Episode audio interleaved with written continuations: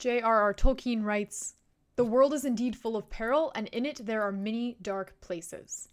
But still there is much that is fair, and though in all lands love is now mingled with grief, it grows perhaps the greater. How can we encounter what is fair, what is beautiful, as Catholics in today's culture, with our hearts?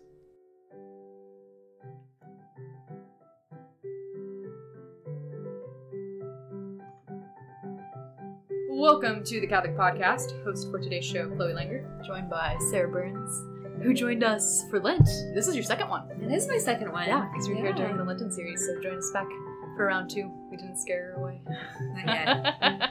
so we're here talking about kind of the heart side of beauty. So last week, Joe and I talked about kind of like the intellectual side of beauty, what it means as a concept, as a transcendental. But today we're back again to talk about beauty because A, you can't talk about it enough because it's fantastic.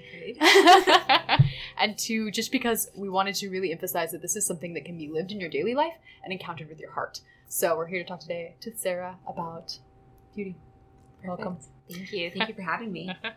can you tell us a little bit about kind of the role that beauty has played in your own faith life? It's probably the transcendental that I encountered the most experientially. You know, I love my books. I'm pretty intellectual, but I think that the Lord has really used beauty to like touch my heart. Um, and I think too, I mean, you can have that beauty and truth and all of that as well. Mm-hmm. The transcendentals are very intimately connected, you know, so you can't really encounter one without, right, you know, encountering the others as well. Mm-hmm.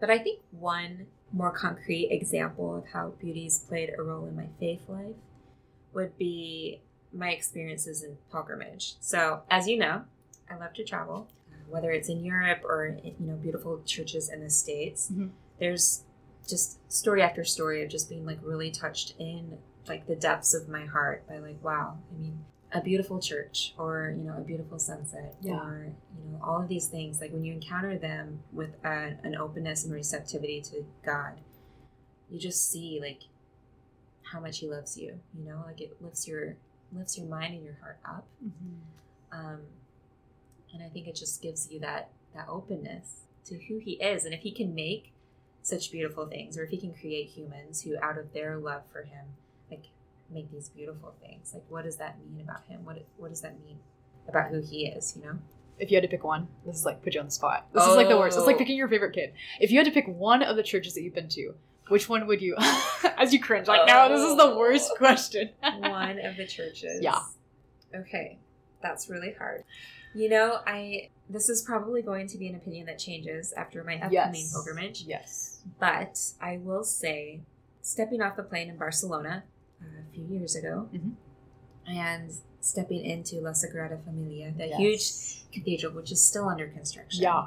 Yeah, it has been for a while. Yeah, if they ever finish it, I want to go back. um, that was very very magical for me because yeah, it's it's huge. It's the scale of it is monumental, and it just gives you that sense of just like the vastness of creation. Mm-hmm. Um, a lot of the architecture on the inside is specifically meant to remind you of like um, Eden and the stained glass windows. I mean, they filter in and all of this like limestone kind of colored stone inside is just covered in this light of all these different colors and it was like um, so i love lord of the rings. Yeah. it was like stepping into lothlorien and being like whoa like i just need the elf music playing in the background. But instead of elf music it was like organ music. I was like this is great. I love this. Um, it made a huge impression on me the the marriage of beautiful church architecture and symbolism yes with like the beauty of nature and like how they were really working to bring that together. It was really beautiful. I love that specifically about Catholic churches, especially with stained glass, which I love. That's mm. one of my mm. favorite things about churches.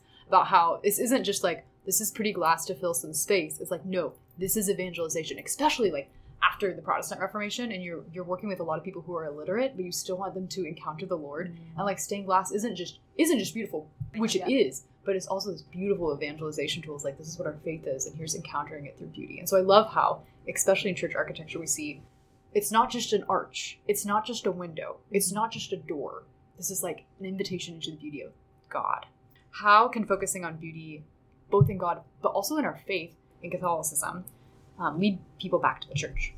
I think beauty softens the heart. Yep so just to take an example from like the natural life, right? Okay, a couple in love and say maybe they're going through some difficult times. If there if there's never like an encounter with the beauty of who the other person is, that's only going to get more difficult because you're just gonna get further and further away from being able to like really see them and like right. I mean, who hasn't had a friendship or a family member who they might be right, like there might be goodness there, there might be truth there, but if it's being received in a way that's they're not receptive to, Mm-hmm. they don't see the beauty in it at all. Um, so I think like being able to encounter the beauty of the other person, that softening of the you know other person in their approach, or just like you know what, like we just need to work on being present to each other and seeing who the other person is. Yeah. um, can really bring people back to center in a an argument or in a tough place. And I think it's the same way with the church and with God, right? Because Yep. especially in our age, there are plenty of teachings like morally that are not super popular right now. There's plenty of truths which in our culture we're so far away from living truth um, clearly that if you're not well formed, which who is well formed in our culture, like almost no one, um, you're not going to understand it Right. and that can be a very abrasive first contact with the church but beauty yeah our music is really lacking and you know you could make the argument that we've really lost beauty as well but i don't think we've lost it in our hearts Right. and i think it's easier to open the heart with beauty than it is with the other transcendentals Yeah. Yeah. It's just, just desire. Like, what is that? I want to be part of it. Mhm. That's so beautiful. and bishop barron talks a lot about this too Yes, he hits the nail on the head with this. Yeah, so beautifully. How is it an invitation? Because once you, it's like the we use, we use this in the first episode, but it's great and it's one of my favorites. Is people don't care how much you know until they know how much you care, Mhm. and encountering them and seeing in, in inherently like their beauty and dignity as a human being, but also this invitation of like there is something a sweeter song, something to invite you into that I want you to be part of because I love you. right Yeah. yeah and he makes this great point about like we share what we love Yes. right? So, yeah, anyone who has any passions, whether it's music, whether it's art, whether it's a great book, um, what's the first thing you want to do? You just want to share Right. it, which I think we've both experienced from the other person. Very much so. um, but that's, yeah, I think that's what beauty can do is like just open. Mhm. This is so beautiful. Like, I just want you to experience this with me. Yeah, talking about passions, let's chat about different passions that you have that you've shared me and your experience of the beauty of God in music as a musician. It's a beautiful space. Mhm. So I think that that's been a place where I've been growing.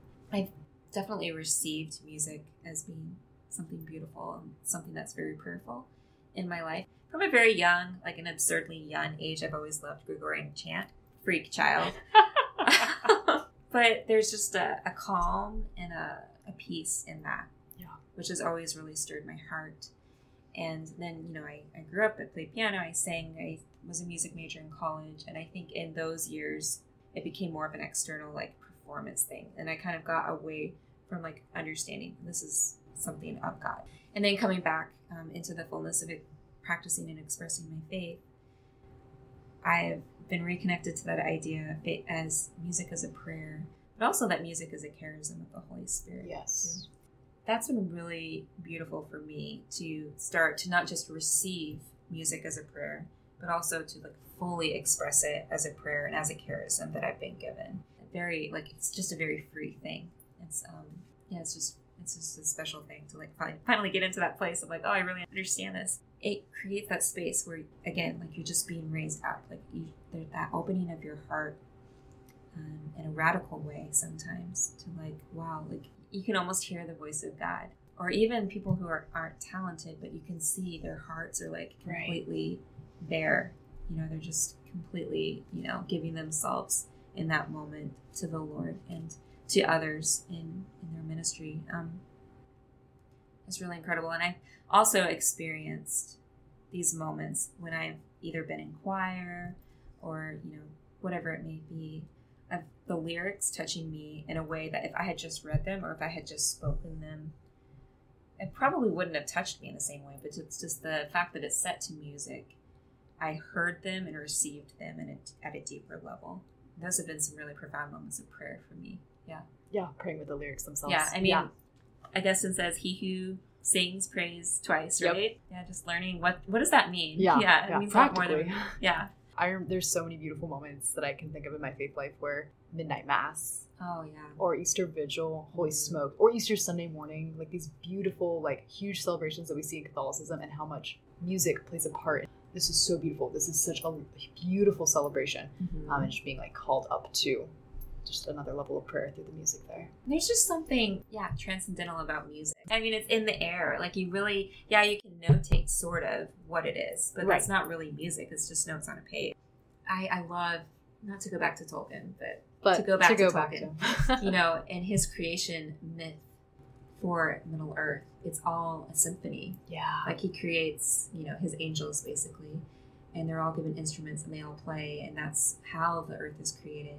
And I think that that's just such a beautiful image for, for what music is, you know? yeah, that's beautiful. What is the role of music in mass? We've kind of touched on this a little bit, but just to dig a little bit deeper, what's the role of those in music ministry when it comes to music in mass, and why should we all sing, even if we some of us are tone deaf and don't have, think they have a great voice? Oh, those are great questions. Music in the Mass is first and foremost an expression of worship. Mm-hmm. So I think as music ministers with any kind of authority over like what the music's going to be, we always want to make sure that it is focused on the Lord. It's not focused on ourselves. Right. And as performers, I think it's very important to make sure that we're not buying into the music culture of this is a performance and this is all about me and I'm going to stand up here and, you know, make this very much About yourself. but to be engaging that humility of this is a prayer I am leading, Yes. but this isn't about me. One thing that I really love, and unfortunately, a lot of newer churches don't have the choir loft in the back, but I love that because, firstly, the acoustics they're they're unseen, Right. you know, and that's not to say that you don't want to appreciate your church musicians. Please appreciate all church musicians Put a lot of work It's a into lot what they of do. work.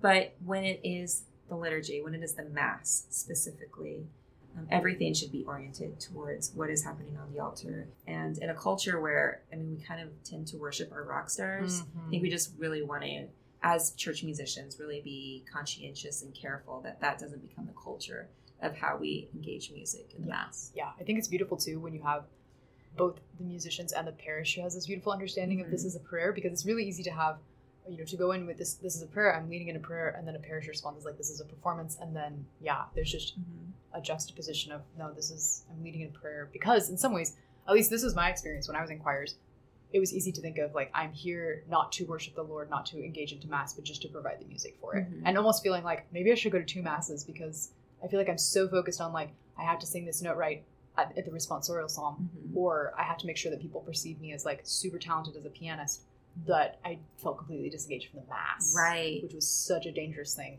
So this was a place of anxiety and fear for me too, as a performer, as a church musician. Mhm. Um, and I really brought it to the Lord in prayer. And what He gave me was this just very beautiful but simple image. So imagine a father with his little girl, and she's you know like five years old. She's gonna play her first recital, right? Yeah. And she gets up there and she does whatever she does on the piano. I've taught five year olds before. It's usually interesting. And he is so proud of her. Yeah. he it's just his little girl. And like he's just so proud that she went up and so touched that she would go up, you know, and like make her daddy proud. Mm-hmm. And then 20 years down the road, she's like an accomplished pianist. And she goes up and she plays something just superbly masterfully. And he is so proud of her and has so much joy, but it's really the same. Yeah, it's the same as when she was five as to when she's 25, right? Mm-hmm. And that's the father's heart when he sees any of his children go up for his glory to sing. It's the act of doing that. It's the act of like raising our voices um, to him that he really cares about. You Yeah. know, it's not about the skill level, and that's the same reason why you know even if you're tone deaf, you still sing because Mhm. for Jesus, it's still a beautiful song. Right, right. Yeah. It's still like I love that. Like you're doing this for the glory of Him. Like this is to bring glory to the Lord. Yeah, that's so beautiful. And two, like even looking at the song as a form of prayer, we don't do ourselves any justice or our relationship with the Lord any justice if we're constantly like, well, I'll pray when I I can pray perfectly. Right. When I have all of this together and I can present this beautiful prayer before the Lord, that's when He wants to hear me. Like, Right. no, thank goodness. Like the Lord wants to encounter us in our brokenness and in our Mhm. messiness and in our tone deafness because we're striving to honor Him. Right. Yeah, yeah. Perfectionism is never a good place to be. No, not at all. Switching gears a little bit, another passion of yours, nature and the beauty of Oh, yeah. nature. How have you encountered the Lord through the beauty of nature? Oh gosh, so, So many, many. ways, all the ways. Yes. So I was away from the church for a while, in kind of towards the end of college, which was a pretty difficult um, time in my life. Nature is a big way that the Lord really spoke to me, kept my heart open to Him. The beauty of a sunset, like I remember so many beautiful sunsets that would just take my breath away, mm-hmm. and I would see Him in it. Like that was for me. Like even amid everything that was going wrong, I knew that was for me. Like a God who would make something as ridiculous as like light pollution, right? So beautiful. Yeah. Like how could he be a bad God? You know, like how could he not exist? To encounter the mountains, just to be up there and the peace and the stillness and the quiet and everything about it is just so beautiful and like even the air smells good, right? You take this for granted, but it's just it's beautiful. Um, and again, like a God who could make all of this, like what does his heart look like? You know, um, and yeah, I've just really seen the Lord really work on my heart, that receptivity in these moments of beauty in nature. Um, there's just a part of my heart that's very filled by just getting that touch of like His natural creation. Yeah. Like this is a part of who He is because, as any artist knows, like you, part of who you are goes into your creation. you know? Right. and it's just a really beautiful way to experience Him. Yeah. We've been talking a lot this past week about how wondering how people who live in these such beautiful like places in the United States and you see these high suicide rates in, Mhm. in states like Oregon or Colorado and these like places where we're from Kansas. It's very flat. We got great sunsets, but we don't have any mountains. Where we go to encounter this beauty and how that draws us up because it's a beauty that's paired with hope, Right. but then just this awful desperation that comes when this beauty is paired with despair. Right. And how instead of, oh, how what a beautiful God, this is what his heart looks like, it's like, oh, even this doesn't matter. hmm Oh, even, you know, what is this that even this is gonna go away? Yeah. And that's the thing is, I think if you're going to nature or, or anything else, right, and you're looking for it to be your ultimate fulfillment, Yep. you are going to get to that place of even this doesn't touch me. Right. It's, it's an easy step to why do I even want to exist Mhm. if I can't even appreciate like this beautiful place. Yeah. Um, so I think that that is an important thing to remember with with beauty is it works. I mean, like the theology of icons, right? Yeah. They're windows into the infinite, Mhm. windows to eternity, and I think beauty, especially like in nature, it operates the same way. It's a window into something more, and that. Um, as long as you have that perspective, you're never going to make an idol out of it because Right. idols will never satisfy. Right. Yeah. Stuffing like whatever into a God shaped hole and hoping that you leave a little bit more full. Right. Yeah. Mhm. Yeah. I mean, God calls us to the fullness of, of life, which is the Mhm. fullness of the human experience. And uh, He became incarnate Yeah. for the sake of like knowing us, you know, as humans.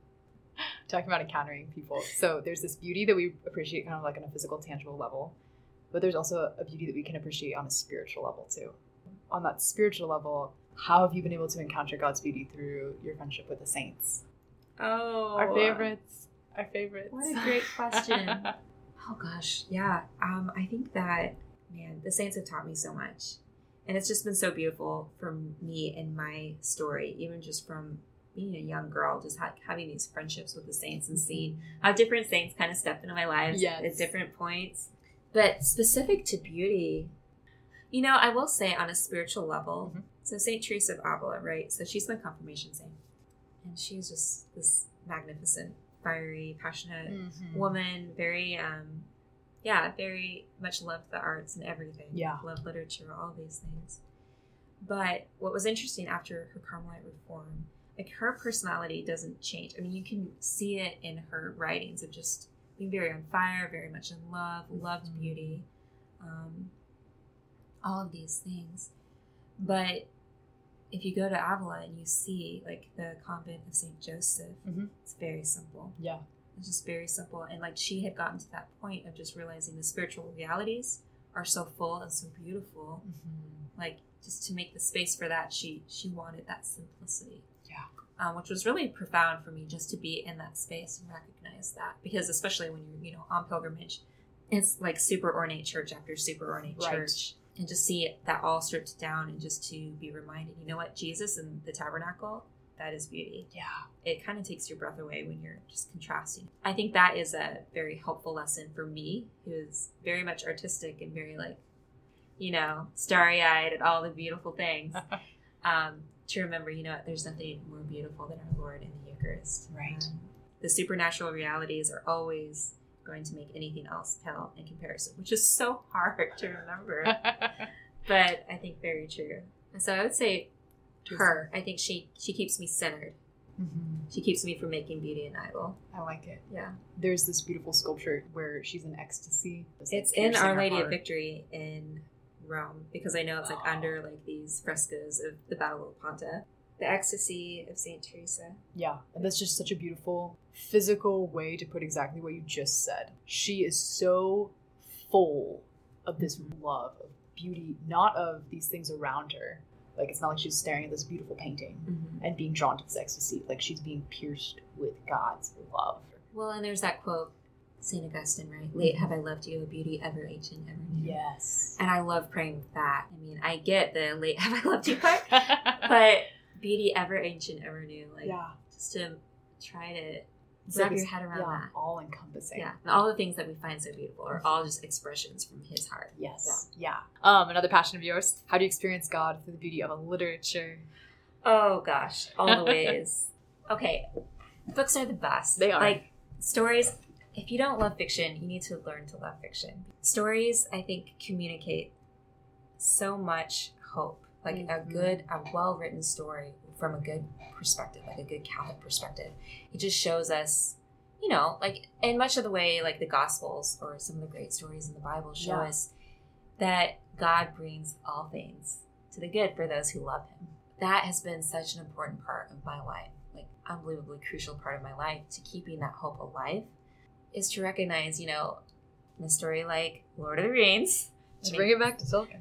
the third time, sorry guys, to look at how much hope is every step of the way. Like, not, Frodo Baggins could never have accomplished this crazy, overwhelming, like ridiculous mission Yeah. if he could not have kept hope alive. I Mhm. mean, and just to see, you know, through the, all the dips and turns and all of these things that he went through, like, look what look what he was brought to. Like, Yeah. look at the fullness he was brought to. You know, same thing with the lives of the saints. Saint Augustine, what a crazy man. Mm-hmm. You know, a crazy story, but look at the fullness he was brought to. Yes. the, the holiness he was brought to. I mean, it's just story after story after story. Um, Brideshead Revisited, another great Yes. story. Um, I know Bishop Barron loves this Mm. one, but just to see, yeah, specifically in this book, how they encounter with beauty with Charles Yeah. really grabs his attention, and like the twists and turns and the the valleys and the heights of that story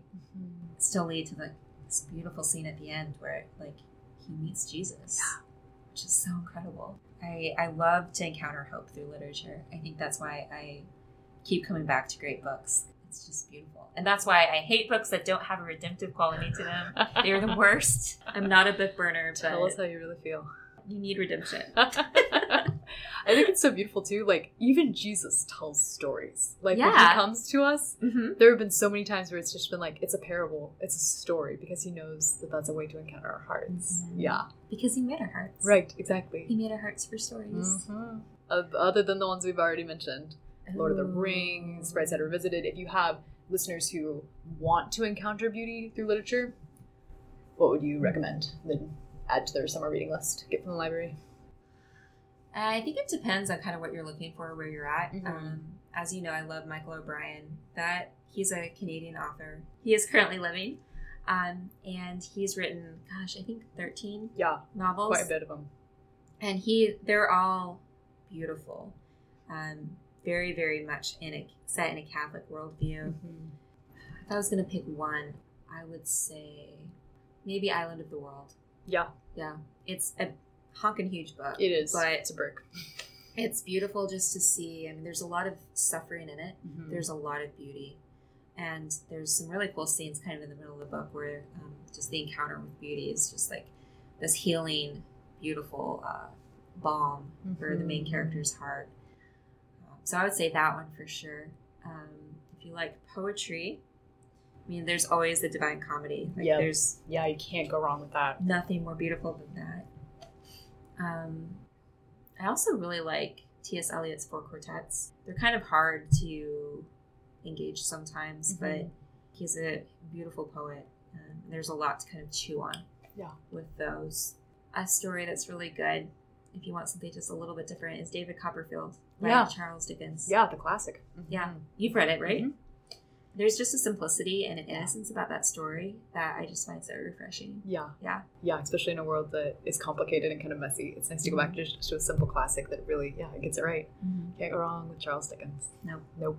It's got it down. Yeah. I think too, like we've been talking about the saints, if you're looking for a book where it talks about encountering the saints and seeing beauty in the way that God leads them into your life, My Sister's the Saints Mm. by Colleen Campbell. But this is a book that I picked up like That book is five or six times. Phenomenal. It's fantastic. It is Mhm. fantastic. And just how the way that these saints have found her um, and encouraged her to, yeah, turn towards the Lord in times of struggle, in times of pain, in times of rejoicing, and how she finds beauty in her interaction with them as well.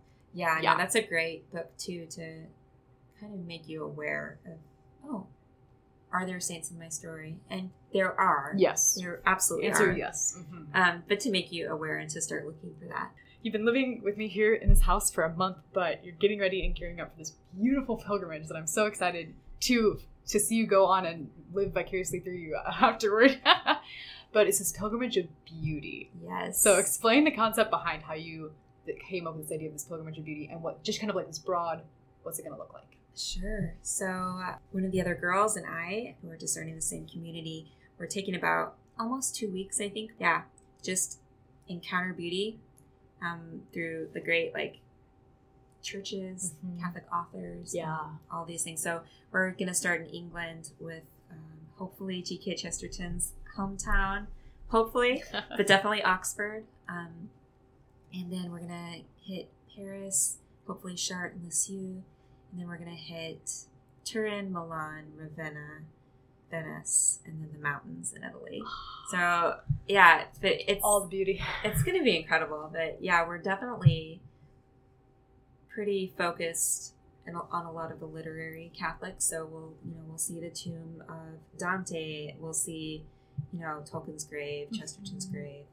Um, in Paris, I mean Chartres is Bishop Barron's favorite place, from Yeah. what I can tell. So Yeah. I'm really excited to meet that. But also the simplicity and beauty of the little flower. I Yes. mean, again, that simplicity and beauty tied Yes. together. That will be that will be beautiful. Mhm. Notre Dame, Saint Chapelle. Yeah. But yeah, we're just really trying to be intentional about, you know, like letting our hearts kind of experience that and uh, yeah, to open our hearts more to the Lord, but also so, you know, we can pour that out for others as well. Yeah. That's so good. Yeah, I think it would be. I love how this focus on beauty opens your heart up to be able to encounter the Lord too, especially on pilgrimage, like you mentioned this. Like it's easy to go like, oh, here's another pretty church. Oh, here's another pretty church. But to encounter the beauty of it intentionally through the spirit of a pilgrimage, I love that. That's beautiful. Yeah. Because it's like, okay, Jesus, this is beautiful. How how are you speaking to me? Right, this? right. How is this pointing me back to you? What part of your heart Yeah. is this revealing to my heart? Yeah. Take all the pictures and then come back and then Yeah. come on the podcast again and tell us about it. Okay. So beautiful. I love it. So we've been talking about beauty through this, how we experience this through our hearts. How can we grow to be more aware of beauty in today's world? Um, and do you have any practical tips for listeners on how we can contemplate beauty more in our daily lives? So I think that we have to drop our attitude. Yes. um, Brene Brown, she talks about how you know we it's the culture of uh, scarcity. Yeah. And the minute we wake up, the first thing we think is, "I didn't get enough sleep." You know, the last thing we think before we go to bed at night is, "I didn't get enough done." Right. And I think if we're always operating out of that kind of lens of scarcity, we just miss everything. We miss um, a genuine encounter with another person. We definitely miss the sunset. You know yeah. what I mean? Yeah, we do. Um, so I think that, I mean, I this is kind of my jam right now, but like trying to be present in each moment is really important. Um, don't overschedule yourself. Right. Let let the things that aren't important go a little bit more, and block out time just to, yeah, to go sit in the adoration chapel and be like, okay, Jesus, show me how you're beautiful. you? Yeah.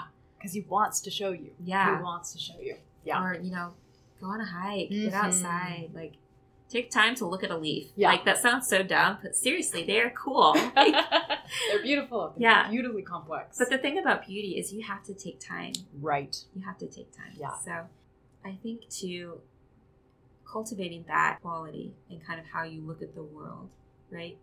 That also opens you up to see the beauty in people who are really hard to love. Um, and to look a little bit deeper into yeah, where is the beauty in this person? Like where and I think that's so important to our world where people feel unseen, unlovable. Right. Unbeautiful. Mhm.